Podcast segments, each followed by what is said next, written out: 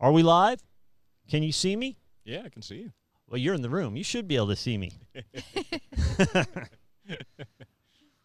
Hello, God bless and welcome. I'm Kevin Haggerty. You're watching the Godlogic Project, where we discuss maintaining a Christian worldview in a post-Christian America, uh, how that looks, li- how that looks like in everyday life, uh, how we can, uh, how we can apply that in everyday life, and uh, we kind of put together an emergency uh, show. I'm getting a lot of calls here during the lockdown, during the coronavirus lockdown. Getting a lot of calls, a lot of text messages about people going back out, uh, addicts, alcoholics going back out uh, overdose and committing suicide. I've had uh, an overdose hit my family this week, my son's mother.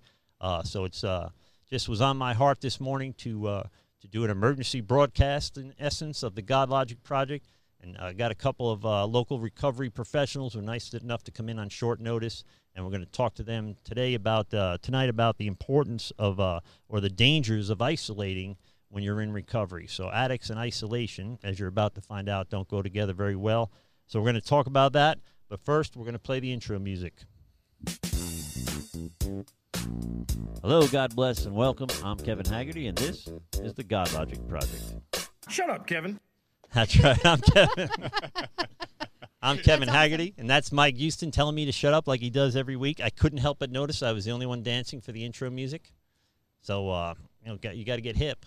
I mean, if you, it's hip to we'll be square. for next time. Uh, so I have in the studio uh, a couple of professionals in the recovery community here in Tampa Bay. Uh, we're going to talk about uh, uh, kind of the dangers and, and the uh, the uh, perils of an alcoholic or an addict being alone, right? Being in isolation or being in lockdown. Uh, and we're going to we're going to go through some of our personal experiences in the last couple of months, what we're seeing in both in social media and unfortunately in real life of folks that are just not handling isolation very well, and, and especially early in recovery. Uh, and then we're not going to leave you there. We're going to come up with some solutions for you. So I want you to stay tuned. But first, I'm going to go around the room and I'm going to let my guests introduce themselves. Lauren, what's your name? I'm Lauren Herman. Lauren, uh, welcome. And you are with I'm with Recovery Epicenter Foundation. Recovery Epicenter Foundation. That is quite a coincidence because my other guest, Will, Will, Yes, sir. Recovery Epicenter Foundation. Am I right? Yes, sir. With Recovery Epicenter Foundation. So you guys are the epicenter of recovery in Tampa Bay. That's what- correct. We hope to be is a good recovery community organization that helps individuals as much as we possibly can throughout this pandemic, as well as just in everyday life, accomplishing regular, uh, overcoming regular obstacles to early recovery. So what do you guys do uh, nine to five? Uh, what do you do uh, at Recovery Epicenter that that to serve the uh, the recovery community? So primarily, we're working on Narcan distribution as well as uh, recovery coaching. So what we've recently done actually is gotten attached to Faces and Voices Recovery Capital Assessment, and we are in the process of helping people in early recovery develop their own recovery capital through this assessment. Really, what is recovery capital? So recovery capital is actually a really cool thing. A lot of the times in the professional world, we look at it from an acute care model, and that acute care model is is this person in danger of withdrawal? Is his body and mind uh, sound? Is he going to immediately return to active drug and alcohol use? And so the recovery capital piece of it is all the other factors that go into a person's life that contribute to whether they stay sober or not. Developing a community, developing a spiritual experience, uh, developing emotional ties, as well as jobs, housing, food, basic necessities. So you you help lead people through the process, and it is quite a process to go from basically from jails, institution, and near death, the streets, uh, to to getting your life back and, and getting all the things that that that just average people have in their lives. Um, Yes, sir. and and so Lauren, then what do you do for Recovery Epicenter? Um, I'm basically the Narcan distribution. Um, recently, we've um, paired up with a few different ministries. Um, one of them is they distribute food to the homeless, so they're going to include Narcan into that. So that's Yeah, that's excellent. So the and we're going to talk Narcan tonight because I've done a Narcan ep, Narcan episode, and I'll put a I'll put a card. Wait, where am I? I'll put a card right here, uh, where you can click on the Narcan episode that we already did. So we've uh, uh, we're going to talk uh, solutions to the isolation, right? So we're going to focus particularly on on opiates.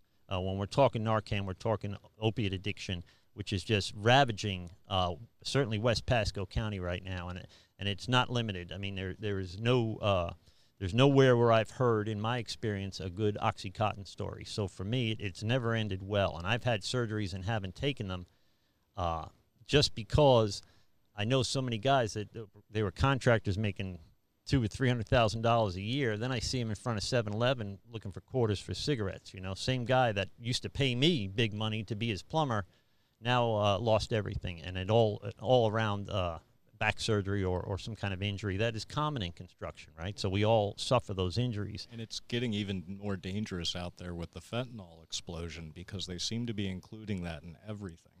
Yeah. Meth, cocaine, uh, opiates. They're even making their own pills out there right now. And a report that has recently come out from the Pasco Sheriff's Office indicates that while opiates still do command the largest number of overdoses, cocaine and meth, included with fentanyl in it, are also major contributors to this epidemic. So while people are staying at home and isolating from one another, they've all been fed this idea of social distancing when really what we need to be doing is practicing safe, healthy physical distance, distancing, yeah. as opposed to isolating from the people who are a part of our community. So right now, people in early recovery or thinking about getting sober or getting healthy, they don't know where to go or where to turn. I mean, we were talking before the show, and it's a very difficult time for somebody in early recovery who isn't stabilized to maintain and not return to an active way of life that in this day and age is actively killing them. Well, it's it. Here's the problem. I think uh, with it's been my experience with alcoholics. We uh, I'm an alcoholic mainly, so you get a lot of what I'm going to talk about uh, comes from that angle. So there wasn't a ton of pills to take when I was a kid, Quaaludes, but they were like this big, so nobody took them, Yeah. uh, except for Led Zeppelin. Uh, the uh, uh, alcoholics tend to do everything backwards. Addicts tend to do everything backwards. So when we feel lonely, we isolate, right? When we feel depressed, the first thing we do is drink a depressant. Uh, so it is uh, is very dangerous. You talk about the physical distancing, which we're doing in the studio right now. By the way, uh, we've set it up to do that here in the studio tonight. But it's the emotional distancing that's killing these guys. It's the uh, the social distancing and, and the implications of that are very dangerous. Now there, uh, I had a lady. Uh, I'll kind of give you a a single scenario of what what I've gone through in the last few weeks or the last couple months with with the with the addiction with the lockdown. Before the lockdown, I had a lady her her some her nephew or cousin or something like that uh, overdosed, and they, they got him and uh, and he lived through it, and she wanted to know if I could help him, and, and ultimately I tried to get him into treatment, and they the family decided to do it themselves. The upside is he was doing well, right? He was going to the gym, he's going to meetings, he's driving, picking up people for meetings, and doing all the right things. And then the quarantine comes. Now he's early in recovery. There's no gym.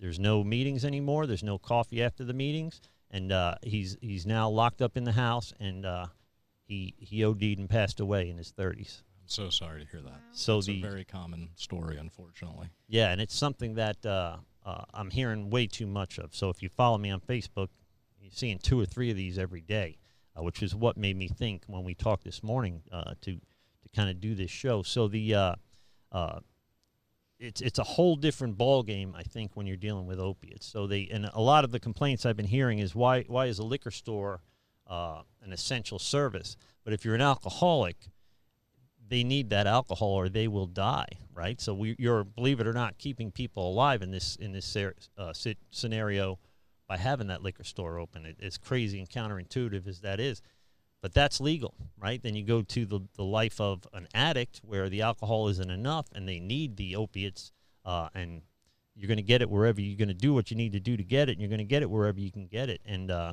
and and fentanyl is a big problem. So I had a family member get out of jail three weeks ago, and uh, last Monday, uh, OD passed away, and so uh, uh, it is. This is it, it's hard enough to recover from addiction, uh, but add isolation into this equation, and it's brutal. So if these people aren't already in a in a sober living facility where they're surrounded by like-minded people who are in recovery that can push and pull each other through the recovery process, uh, they it is very very difficult for to to get through this process on your own. I certainly couldn't have done it uh, way back in the day by myself. I needed, in fact, then adults in my life to lead me through and guide me through this process, and they literally babysat me uh, for the first sixty days. You know, We all need that. yeah, And that's the thing. None of us get sober alone. and that, Yeah. it, it's a matter of. Uh, uh, it's a matter of accountability. It's a matter of community. It's a matter of developing some form of self worth again, right? So you uh, uh, socially, you come into recovery feeling kind of worthless. I mean, I don't know anybody that doesn't, right? You don't get to the rooms on a winning streak, right? You get there in the under the worst possible conditions. So, uh, uh, what are you what are you hearing, Lauren? Uh, you're more plugged into the community even than I am. What are you hearing? Uh, uh, how do you how do you hear? What are you hearing about folks how they're handling this, especially early in recovery? Well, um, I know that for me personally, that feeling of connectedness was something that I yearned for in my active addiction. So um, I know that to be true for others as well. And um, they're they're definitely feeling lonely. Um, a- lot of them are out of work because they're servers, um, and so they have the financial stress on top of it.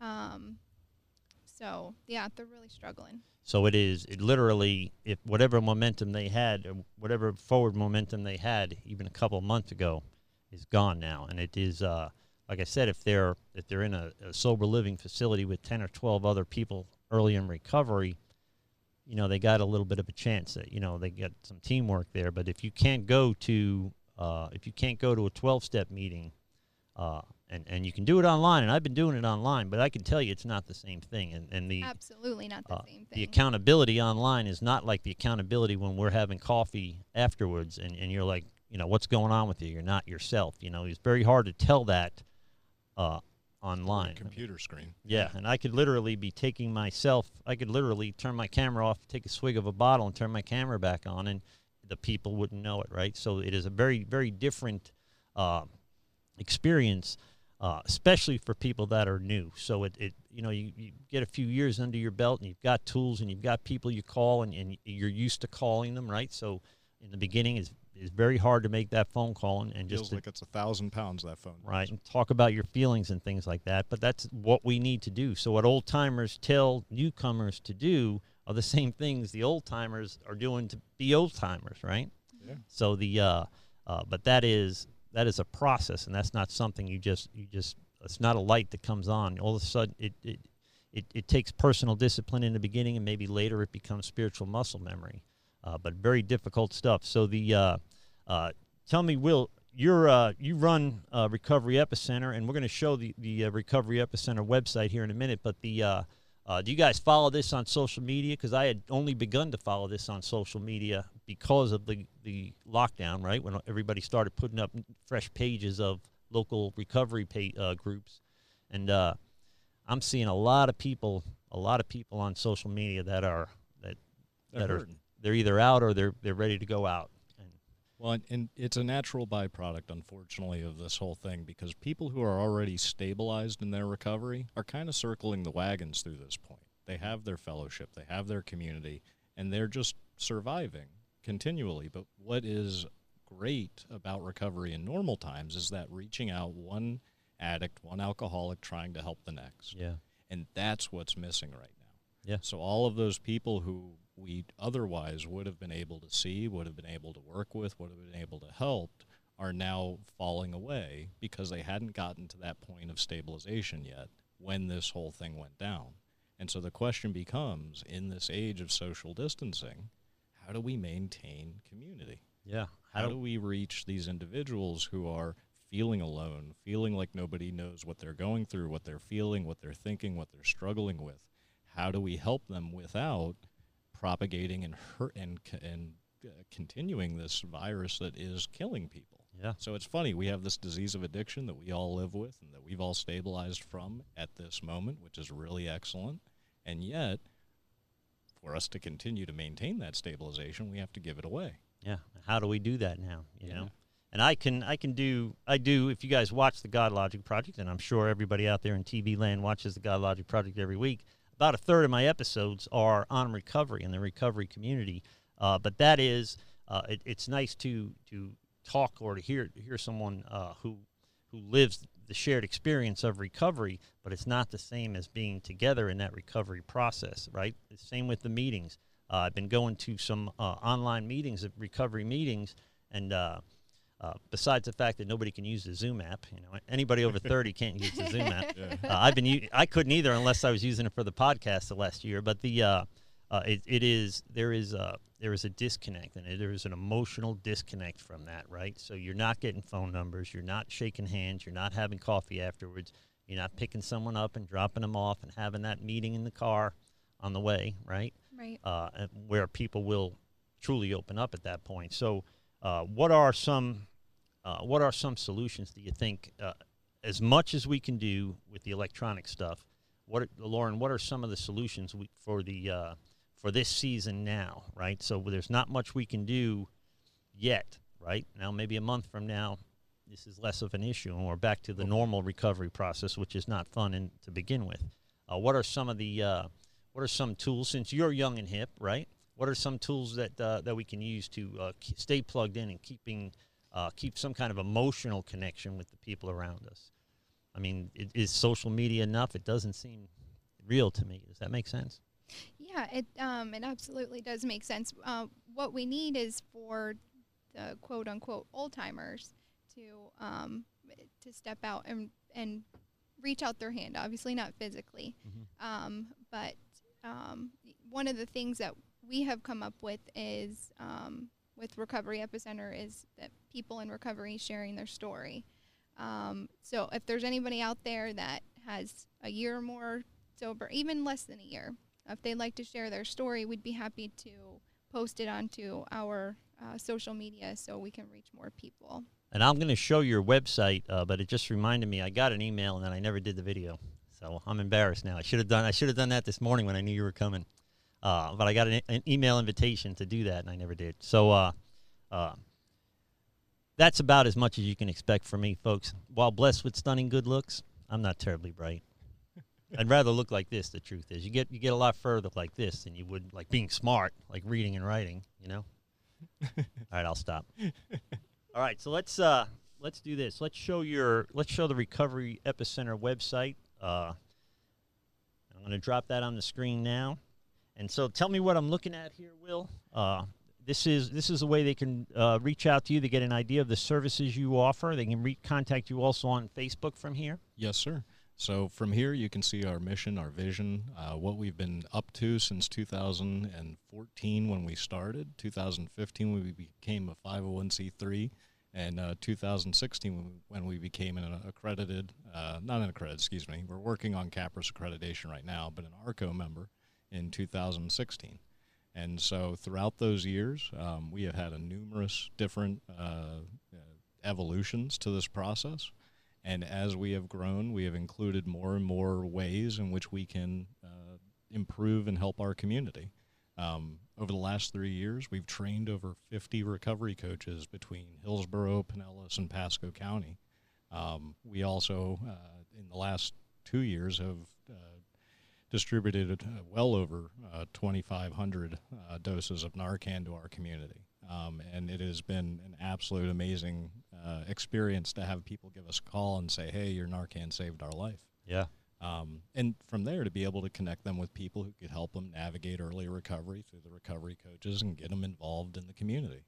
Um, overall, though, um, our uh, website is much more of a uh, informational platform of what are best practices, what are uh, going on, what resources can they access, um, because we're not able to necessarily do detox. We're not able to necessarily do counseling. We are just a peer-to-peer support network. Right. And uh, and by connecting them to those services, they can ho- hopefully uh, begin to uh, grow in their recovery, and we're there to help them along that process. So we uh, uh, what's interesting is that you train recovery uh, coaches basically. So, and you spoke a little bit about, and this is something that I don't do. And traditionally, you don't chase people, right? But you answer the phone when they call, right? So the, I would say the harvest is plenty and the workers are few. So I can't be chasing people. I get phone calls all the time. Can you call my nephew in Indiana? Can you call my cousin in Massachusetts? Uh, you can give them my cell phone number and let them call me. He won't do that. Yeah. Then I'm I'm I'm busy. I mean, You don't ambulance chase. yeah, it, it doesn't work that way. But now, maybe in this season, Lauren touched on a little bit.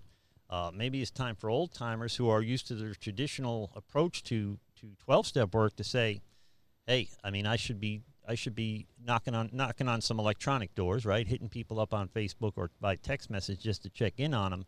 And then it dawns on me, we got fifty trained uh, professionals that maybe could be could be quite an army for uh, for for providing that, right? I would encourage every single person that we have trained who is watching this, as well as anyone in the recovery community, to start making a minimum of five to 10 calls every single day to people that you are not, you normally would have regularly seen that you aren't seeing right, Right. now. We, we have to stick together.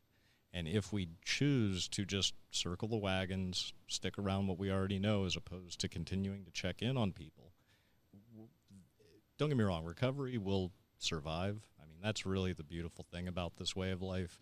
You're in recovery, Lauren's in recovery, I'm in recovery. So long as we continue to live by this way of life and do what we need to do, we can be there to help somebody else out in the future. Yeah, But There are so many hundreds of people out there right now who are suffering. And all they need is someone to say, you know what, man, I know exactly what you are going through. I've been there myself, and here's how I got out of that. yeah. They just need that light at the end of the tunnel. So here's what I'm here's what I'm going to do then, and we have no show notes. We talked about before the show. I usually have show notes. We don't have that today because we're we're just kind of round tabling it here. This was a last minute uh, setup we did. Uh, I'm going to put the uh, Recovery Epicenter Foundation uh, uh, website up again, and that is uh, recoveryepicenterfoundation.org. And it dawns on me that most of the text messages that I'm getting are coming from family members of addicts. Uh, they may be unaware, if they don't live with that addict, what that person is going through being so isolated. It may be an opportunity for them to get that information, Recovery Epicenter, get it out to people like me, get it to the Godlogic Project, and um, and we can do some of the footwork in this season. We can do some of the footwork for you. So the uh, Let's do it together, absolutely. And family members out there who are have children in recovery, you're in recovery too. So that ability to uh, tell others about your own personal experience of how you were there to support your child and or provide a good solid boundary so that they had the opportunity to learn for themselves, that experience is just as valuable to these parents that are out there suffering as much as an addict and alcoholic reaching out to another addict and alcoholic. So, I mean, please, if you are someone who feels like your child is stabilized, get with us and let's start communicating with family members who Yeah. are suffering. And I just uh, I just spoke at a 30th anniversary of Al-Anon type of setup, and I was uh, I was the kind of 12 step speaker uh, between two Al-Anon speakers, and uh, uh, it was like being dropped behind enemy lines. By the way, it Oh, was like yeah. going to a Yankee game at Fenway Park. So I've that done that they were all like, uh, but the uh, uh, there are. I I say it all the time, but the 12 step programs have saved more lives than penicillin in this world. If you consider the families, my son, right? My kids, my mother and father, they had to deal with me, right? My brothers and sisters. Anybody that ever made the mistake of employing me had to deal with, with having me in their lives, you know? So the amount of lives that, that, uh, that are affected by one person and making through the recovery process uh, is exponential, right? So the it's not just us, it's not just the millions of people in recovery, but the billions of people that had somebody that wasn't in recovery that is in recovery now, and maybe millions of people who lost somebody that never made it through the process. And I'm those are the phone calls I'm getting. While we're on the subject, and I do this every show, uh, if there's uh, anything I can do for you guys personally, either spiritually or uh, relative to recovery, uh, for you or a family member, message me at godlogicproject.com. Uh, I do this all the time. It's how I spend my time for the most part. I'm a pastor, so I don't have much to do. Uh, I only work on Sunday. So the uh, if you need me for anything, message me godlogicproject.com. Uh, if you're watching this and you like the content, please subscribe, ring the alert bell. If you see our stuff on social media, trying to raise awareness for this project as much as possible. You see our stuff on social media, please share it. Uh, if you comment, uh, uh, I will go through. I will go through the comments at the end of the show, and I'll, I'll respond to every comment on there. But if, if there's anything I can do for you guys, it's really the point of the Godlogic Project is to is to uh, be here for you guys. So godlogicproject.com, you can message me and I'll get right back to you. Uh, and if I could be of service, I certainly will. And that goes for uh, for a lot of people in the recovery community now. Uh, Lauren, we have uh, we have uh, uh, in this area we have a pretty dynamic recovery uh, community, right? So I, you and I know a lot of the same people, right? Right. So we've turned in, in a lot of the same circles. So uh, there are people available, and there are people I we know the same people, and I know they're willing to help. Right. Uh, so what can we do? You think to uh, uh, we can technically hold meetings so long as we're outdoors and six feet apart or something like that. Is that correct? That's correct. So are some of the uh, clubhouses doing that? Do you guys know? Yes. So the if they reach out to Recovery Epicenter, we can put them six feet away from another addict or alcoholic uh, with a phone call. So uh, Absolutely. it is doable, right? So uh, if if there's something we can do to help you guys through that process, now did you bring a sample? Look, it's even got your sticker on the back. uh, we're gonna go. We're gonna show you guys now uh, uh, what we've been talking about, and, and what you may not have understood what we were talking about. Is we're talking about Narcan. So uh, Narcan is a uh, is a uh, this is a nasal spray that will. It's an opiate blocker that will uh, that will bring somebody back who is overdosed from opiates, basically, right? So go, Life-saving medication. yeah, uh, and and some of the comments I got today, and and the woman that uh, that uh, her son OD'd now the second time. Her Narcan saved his life the first time, and CPR did it this time, and, and he's he's awake but in rough shape. Uh, go through the process of what Narcan is and how it works, and and people have to understand that you don't need a prescription for this stuff, and and it's not that people who are addicted to opiates are going to get they don't need to have Narcan, but people in their lives need to have Narcan. I keep it in the Correct. studio. I keep it in the in the car glove compartment. Uh, you never know, especially in the circles we turn in. But kind of explain the Narcan process, what it is. I know this is short notice, and then how how it's applied. Uh, So, um, Narcan completely reverses the effects of opioids. So, basically, what it does is it completely rips the opioids off of the re- opioid receptors. Um, so, basically, it's a nasal spray, and um, it's very simple. You just put it right up their nose. Um, you should also call 911 right. um, and follow their instructions. Sometimes uh, the person needs a second dose, and there is a second dose in this box. and you cannot give too much Narcan. Uh, so, and, and part of the uh, caveat is in 30 or 40 minutes, the Narcan is going to wear off, and they could then go fall back into the original overdose state. Which is why you need to call 911. Yeah, you need to get you need to get 911 out there right away, and and uh, uh, so you give them you give them Narcan, you do a sternum rub, try to try to uh, wake them up, make them uncomfortable to that for that uh, uh, for that moment that they're that they come to consciousness again. You kind of prod them back into consciousness, and uh, you can't you give it to them. If it doesn't work, give it to them again. We need to get these people breathing, uh, and uh, Start CPR, call 911, get that process going. And, and sometimes, even if they're just sleeping and you're worried about them, it isn't going to hurt them. yeah, just give them Narcan. And the best part of it is, is Recovery Epicenter has it for free. yeah, and we are happy to hand it out to anyone who's asking for it. Because, like you were talking about, Kevin, like we can't ambulance chase. We would love to be able to get this in hands of every single person who wants it. But all they have to do is reach out and say, "Hey, man, I need some Narcan," and I promise you, we'll get it to you. And if you have a family member or a friend or a neighbor, or you you run a church or you run a recovery program uh, where you're more when you're if you're handing out food, if you're if you're likely to come in contact with people, and I live in Holiday, so I'm I come in contact with people struggling with opiate addiction all the time. Yes, sir. Uh, the uh, this is something you need to have uh, uh, that can save a life. And and I uh, statistically, like seventy percent of the times that it sa- that Narcan saves a life, it is administered by non-professionals. So only thirty percent of the time is it EMT or a doctor giving it, uh, but seventy percent of the time it's it's it's people like you and I. Absolutely. I mean, the the entire thing is is that you, as a family member, as a friend, as a brother, as a employee, as an employer, this is a life saving medication. The only thing that Narcan enables is breathing. Yeah, A person cannot get better if they die from this thing. right. If And they if the- they stop breathing, it's game over. Yes, sir. Yes, sir. And so the uh, uh, this is they can reach out. I'm going to put your website up again, but they can reach out to Recovery Epicenter Uh, and we can we're going to we've already been talking about it. I've been on some conference calls where we're trying to uh, strategically get this stuff out in mass, right? Uh, so there are literally thousands of, of doses available uh, for free. You don't need a prescription. And if you are an addict or you, you if there's more likely an addict in your life, uh, uh, this is something you're going to want to have available all the time. And what's so great about the state of Florida through DCF is they have made it available through multiple organizations. Yeah. And that is so amazing. So there is a plethora of this life saving medication available that all it takes is, like Lauren was saying, just one nozzle, you know.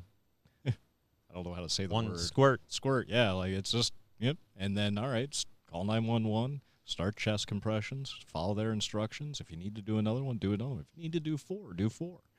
I mean, there is no amount of Narcan that is too much. And and the, one of the great things about uh, Pasco County, and, and I'm not one to say great things about Pasco County sheriffs, uh, but the uh, uh, they all have Narcan now in the car with them, Yep. right? So and, and where I live in pa- in West Pasco, this is uh, uh, there's a lot of cops in this area because of the need for cops in this area. There's a lot of deputies.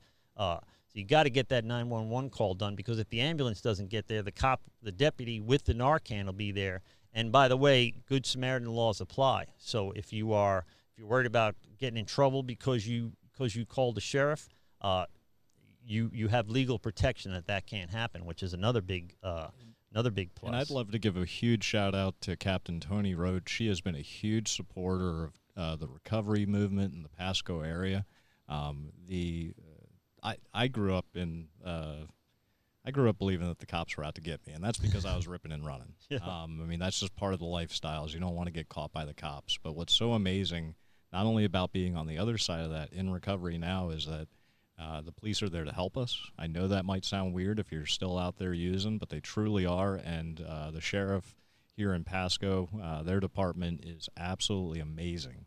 Uh, Captain Jenkins, Captain Roach. I mean, th- these people are dedicated to Yeah. saving lives. When I mean, their mandate is just to protect against crime. Yeah. And instead, they are devoting their time and their effort to not only make sure that people are surviving this, but are having better opportunities. So I'm incredibly grateful for everything that they're doing. And and and as far as our, our local politicians go or local businesses, we they need to understand and, and I've said this on several episodes, but the not only are we taking away a community liability by bringing these helping these folks through the recovery process, but we're building assets. So the same guy that was robbing your store a year ago could be your best employee next year. Uh, Absolutely. and alcoholics and drug addicts tend to be very smart, very hardworking, uh, excellent salesman, right? what recovery capital assessments actually have taught us is that 70% of people in recovery are more likely to volunteer than somebody who's not. Yeah, yeah. So that person who was in jail, that person who was stealing and you know taking your stuff to the pawn shop and messing up families and, and all the damage that we can create, now they're in recovery. They've become the person who is the most asset to your community, helping out on the neighborhood watch, in the PTA meetings, Yep. being involved. Like I like to joke around with newcomers and I use the, the fight club line. It's like, hey man, we're everywhere. Yeah. You know, like we're, we're your janitors, we're, we're your politicians, we're your lawyers, we're your doctors. We're just not drinking and drugging anymore. I've literally been at a local clubhouse, sitting down, sitting and talking to a uh, a lawyer who pulled up in a Lincoln Navigator and a homeless dude, Yeah. right? And I'm, we're we're all we're all eating the same McDonald's, drinking the same coffee. There's no real difference between the plumber, the lawyer, and the homeless dude. At that moment, we are uh, we are truly uh, Addiction does not discriminate. no, and it, it's not a it's not a uh, respecter of persons, you know. So it is uh, uh, it's pretty scary that uh, that there is still such a stigma attached to it. Uh, and I've never, and I understand the principle of anonymity, but I've never really kept it a secret of my background. And I've had customers, plumbing customers, who've called me years later and said, you know, you quit drinking. I said, yeah. You still go to those meetings? Yeah. Could you pick me up for one? Yeah. This is a grown man that remembered his plumber who remodeled his bathroom, didn't drink, and that he went to meetings. I must have blown my anonymity. How else would he know it? And uh, it, it saved. It, it made an impact on that guy's life and that family, right? That's amazing. I mean, all- the only stories that they ever get of people like us are the Charlie Sheens or the mayors and, and all this, you know. And, and don't get me wrong, it's so cool to see them get better as well. But the reality is, is we've been taught through a 12-step model that it's important for us to keep this a secret, that somehow it's shameful. and it's not. Yeah. All right. Relapse does not have to be a part of your story. It does happen if we haven't figured out what we need to do.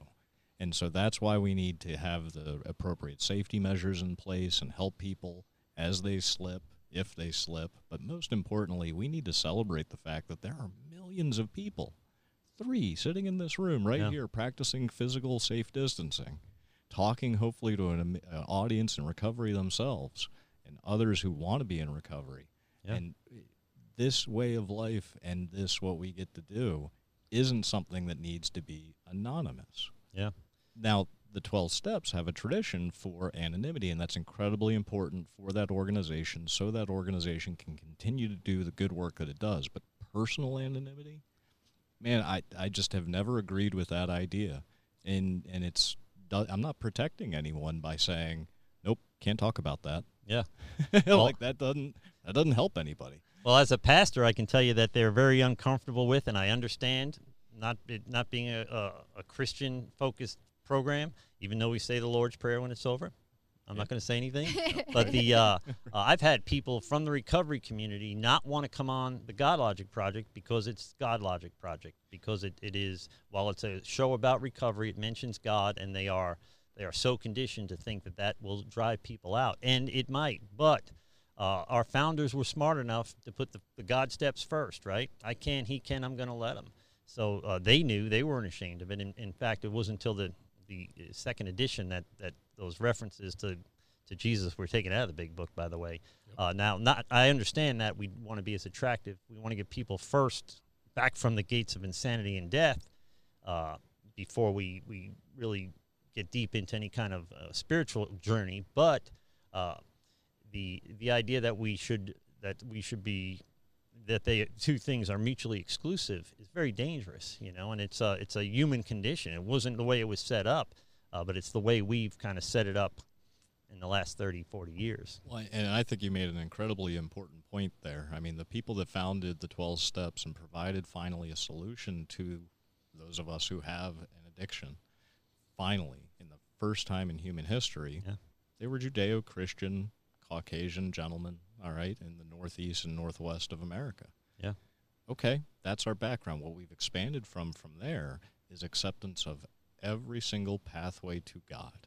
All over the world, too. All over Every the world. culture in the world has now has uh, uh, 12 step recovery. I love to tell people if you struggle with the whole idea of a power greater than yourself, remember, we treated drugs and alcohol like a power greater than Yeah. ourselves. We worshiped that stuff. It made us feel exactly the way we wanted to feel when we wanted to feel it. And now we have an opportunity to learn how to have a personal connection with a power greater than ourselves of our own understanding, whatever that may be. So every single pathway to God, whether it's through Jesus Christ or another Any uh, of them. any of them allows us to stay sober because we are replacing that god-sized hole that drugs and alcohol were filling with an actual spiritual experience that will save our life now to get there we have to overcome a whole bunch of real world situations Yeah. yeah. what am i going to eat today how am i going to have a roof over my head when where am i going to get employed when i'm a felon Yeah. like all of these actual real problems that then just make people not want to be a part of potentially the, the like you were saying the god logic project because what has god done for me Yeah. and then if we look around and it's god has done everything for us And it is, it seems to me, the people with 20 and 30 years of recovery very comfortable talking about their relationship with their higher power. Uh, and it is i- i- the point. The important thing is, it doesn't have to be. You don't have to believe what I believe, but believe that I believe, right? Yes, and there's a reason. there's a reason people get this far, right? And we, if you un- if if you understand your higher power's will for you, you have an equal power, right? So there, there. I don't need a drunk Irish plumber to help me through life because that guy got me in a lot of trouble. I need something to guide me through this process that is that is perfect and, and above me, right? So the uh, uh, it just seems to me that we've created some certain uh, divides that ne- never had to be there, and and the, and it goes along with the uh, uh, the denial of, of our family members are not addicts, right? I just had a conversation with somebody, and and the, what they described to me sounds like addict behavior, and Yeah. and weight loss, uh, neurotic. Uh, i- money missing, and, and but they swear it's uh it's it's just weed, and I'm thinking, Doesn't hard to sound like smoke weed. three thousand dollars worth of weed, Yeah. right? Oh yeah. So the uh, and I've tried. Me I too. know it's hard. so it, it's actually what Recovery Epicenter is most uh, encouraged about. We've been in part of Fed Up rallies and uh, Nope vigils and other Yeah. pieces for advocacy, but the reality is, is there is a stigma in this world against asking for help. yeah, All right, we're we're American. All right, Yeah. we should be able to pull ourselves up by our bootstrap, and it kind of goes back into why, when we're in isolation, we're seeing that mentality fail. We're seeing that idea that we can just be okay by ourselves, taking care of our own issues, and we're seeing it fail, and, it, and it's costing human lives. Yep. So what we get an opportunity to do through Recovery Epicenter is to not only let people know that re- we do recover, and it is amazing, but that you can do it too. yeah. And all it takes is all of us together being a part of it. and it is it is not just that we recover that we stay and we talked about it before the show uh, i didn't just stay miserable right i didn't just uh, uh, i didn't just quit and then uh, do nothing with my life so I, after i had a year i was I, I went to college Yep. somebody like me going to college is a big deal i dropped out of high school Uh, Congratulations. I used to do stand up. I said I'm going to go do stand up comedy in the clubs sober, which is crazy. Who does that sober? Uh, I did it for years sober. You know. Sure, it brought you some really good jokes though. Yeah, Talking well, the, uh, sober plumber. Now, now that I'm a pastor, I can't tell most of the jokes I used to tell. so I'm going to read some of the uh, comments here on on the uh, on the uh, YouTube channel. A lot of people are watching. Uh, Tricon uh, Tricon Combat Fitness talks about the uh, the experience that he he went through as a as a combat veteran. Is the same what we're describing for addicts and alcoholics is very much what the what uh, uh, veterans are going through when they're coming back from active duty in war Wow. zones. So they've been deployed in war zones, and, and, and then to get back to civilian life is very tough. And I just so happened I took a call from uh, a text message from somebody, a 20 year old, uh, married, uh, a three year old and a six year old, uh, killed himself because he, and, and, and this family member said he could not adjust to life outside of the military. Oh man, Uh, and Wow. he, he, did, he was in his 20s. So that's very, very, uh, we got to support our veterans better. and it is the kind of uh, a foxhole camaraderie that you see in the military is what you see in recovery, and you don't really see it many other places. Maybe first responders, the military, people in recovery. Those But- are our brothers and sisters in arms. Yeah. We're trying to save each other's life. You didn't see it in plumbing. we were competing with each other. Uh, uh, Chaos God says he's uh, he's in a sober living facility. He's lucky for that. Uh, he's surrounded by people in recovery, and that's what we talked about a little bit earlier. Uh, but so many people out there don't have that luxury. They're completely alone in recovery, and not everyone has the internet or even makes Zoom meetings, That's which true. is true. And it, it's uh, it, it's hard for uh, addicts or alcoholics to get outside of their comfort zone. So it's hard for us to do different things. And I certainly, even decades into my recovery, this quarantine screwed up my schedule. Right, I am a creature of habit. I like I like to know I'm preaching on Wednesdays. I'm preaching on Thursday. I'm teaching on Friday. You know, uh, I like my schedule regular. Right, so that. this this changed everything. All my outside speaking engagements gone. My son home from school. I thought about dropping him off at the parking lot and just with his laptop let him do his schoolwork there. uh, so so I'm it's right very there with you. it's very difficult for us as social creatures, particularly people in recovery are very social creatures. Uh, for us to be like that, cut off from our from our social supports, which is is very dangerous. Uh, somebody named Casey Penn, I'm not sure who that is. She says, "Hi, Dad and Lauren," Hi, Casey. and she also says, "Prayer prayers in Narcan."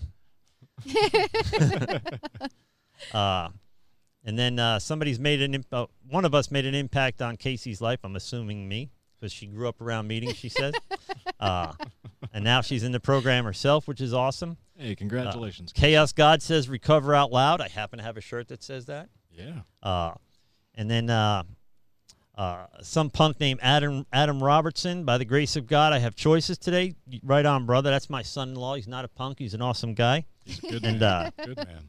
Uh, set aside the pride. This is chaos. God set aside the pride and ask for help, and that's that's the most important thing. So when I first, and you guys uh, don't know this about me, maybe you know a little bit more about me, but uh, I I went to meetings for five, six, seven years. I told jokes. I got there late. I left early. I set up for the you know the parties and events. Then I wouldn't go to the party and event.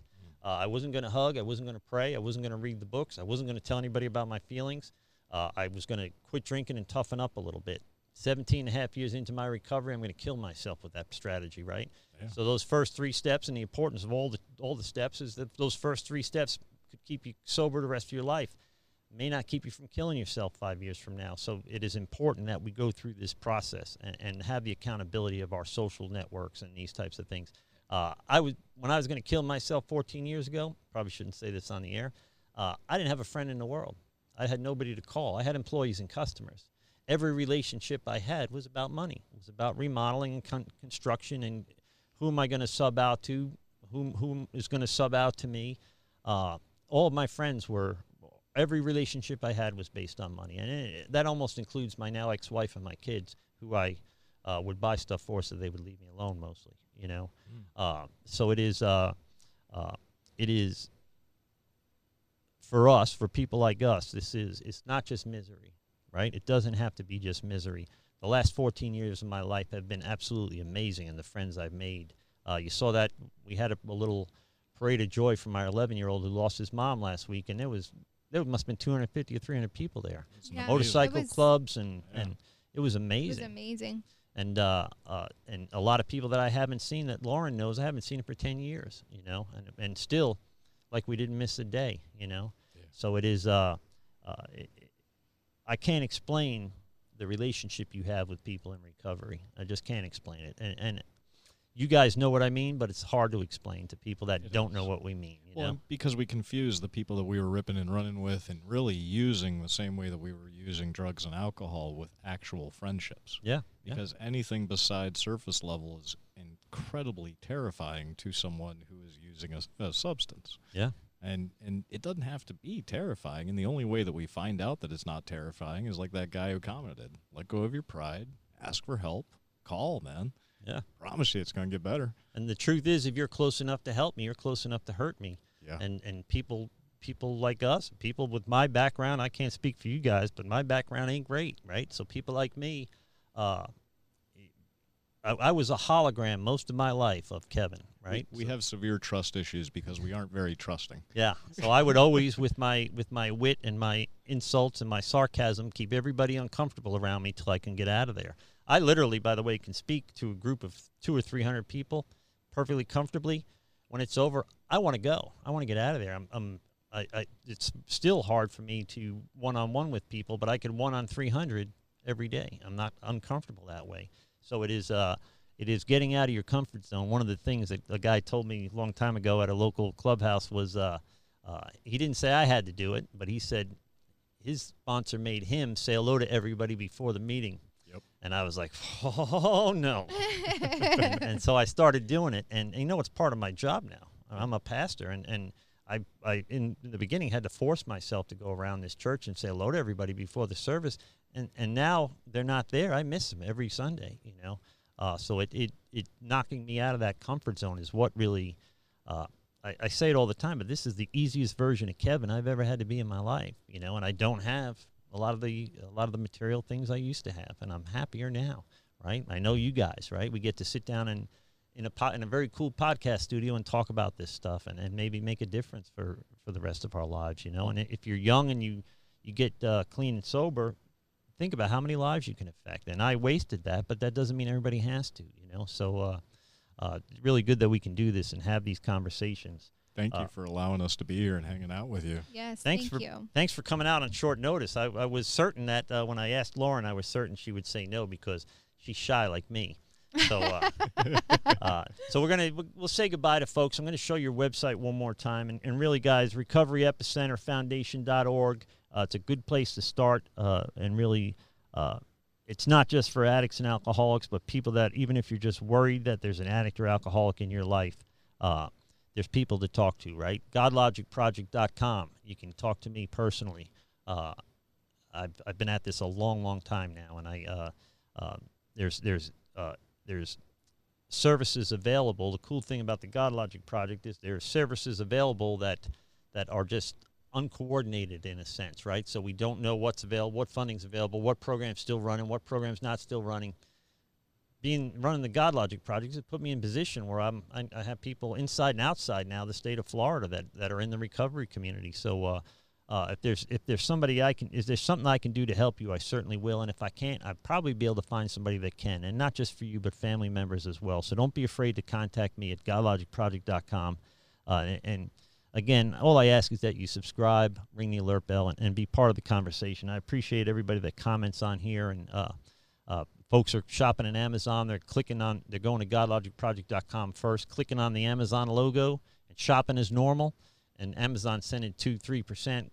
So far, it hasn't been very much, uh, but they, they're sending a little bit of money to help support the God Logic project. Oh, that's It's- awesome. It's an extra click, and it doesn't cost you a thing. So, uh, I want to appreciate. I want to thank you guys for supporting the God Logic Project, for watching these shows, and I want to thank you guys for taking the time to be in here on such short notice. Lauren, if we were going to say, if you're going to give your two-minute elevator speech, if you're going to, if you're going to tell somebody what you do, if somebody asks what you do, uh, uh, give us a, just spend a couple of minutes telling them what you what you do for Recovery Epicenter and how you can make a difference. Like what I do personally. Yeah, what's Okay. your role in the Recovery Epicenter? So my role is Narcan distribution, um, and also making that connections with the resources that are available. So there is, uh, and you are active in the recovery community because I know that because we have mutual friends. We're friends now, of course, but only for a couple months, I guess, or a few months. Uh, and then, Will, uh, if we're going to sign off, uh, you, you see somebody or that has somebody mentions they have a family member that needs help. What do you tell them? Tell them to give us a call so that we can put you in contact with somebody else who has a solution. Yeah, yeah. And so there are there are opportunities uh, available out here, and there's a there's a lot of services available. I have attorneys that specialize in addiction and mental illness. Uh, there is there is uh, funding available sometimes for people that uh, that need to get into a recovery program or get into detox. Uh, so, and these folks have all been on the show, so you can you can go through the uh, playlist, the recovery playlist, and, and kind of get to know them all first if you'd like.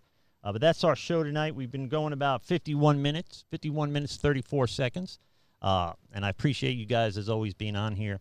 And uh, if no one's told you they love you today, God loves you, and so do I. Receive that, be blessed, and we'll speak soon. Now, the outro music. Thank you for supporting the God Logic Project. And if no one's told you they love you today, God loves you. So I always I. sign off Receive before the that. music's Be blessed. We'll speak soon. This has been a Rev Kev production. Your mileage may vary. Shut up, Kevin.